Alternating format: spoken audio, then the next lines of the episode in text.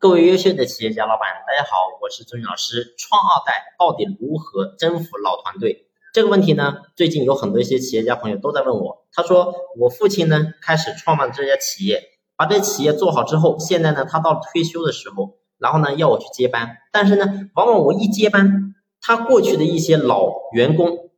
是打心里是不服我的，然后呢经常是逆反挑衅，而这个时候我到底该怎么去管理呢？其实我想这个问题其实要解决的话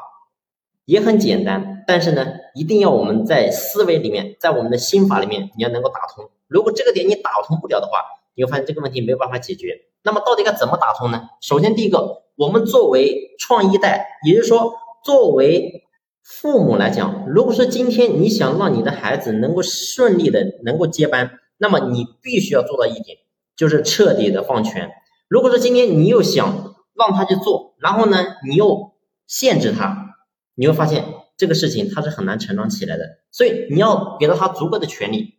大到什么样的权利呢？大到他可以开除任何一个员工的权利。所以这个你必须要给到他，你给到他之后，他才能够真正的施展。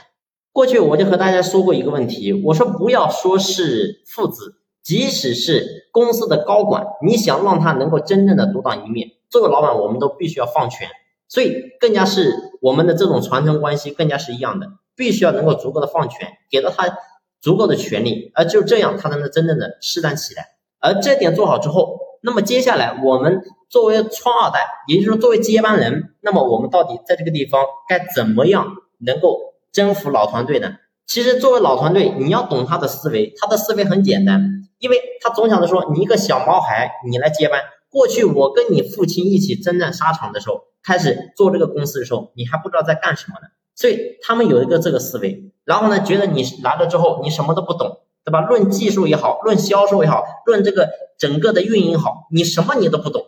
但是我跟着你父亲在这个企业，我干了那么多年，我肯定比你懂得太多了。所以他之所以会不服你，是因为从各个方面，从能力都是不服你的。所以我想讲的是，那既然是这种情况，我们到底该怎么做呢？那么下期我和大家进行详细的分享，这期我们先聊到这里，感谢你的用心聆听，谢谢。